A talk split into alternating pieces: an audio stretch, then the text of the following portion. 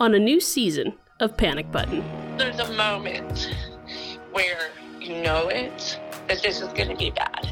We're bringing you the story of an abuser who's operated in at least three different states and across three different decades. I stood on that front doorstep of the neighbors, and the blood drips down onto their concrete. How can someone who's a known dangerous and violent person to women continue to escape any type of accountability? Well, like all small towns, they all have their secrets, but they're all crooked. My name is Kristen. Hi, I'm Heather. My name is Kimber. Carissa. My name is Kara, and I'm one of more than a dozen known survivors of Jim Lumen. If the monster who hurt you was still out there, how far would you go to warn others?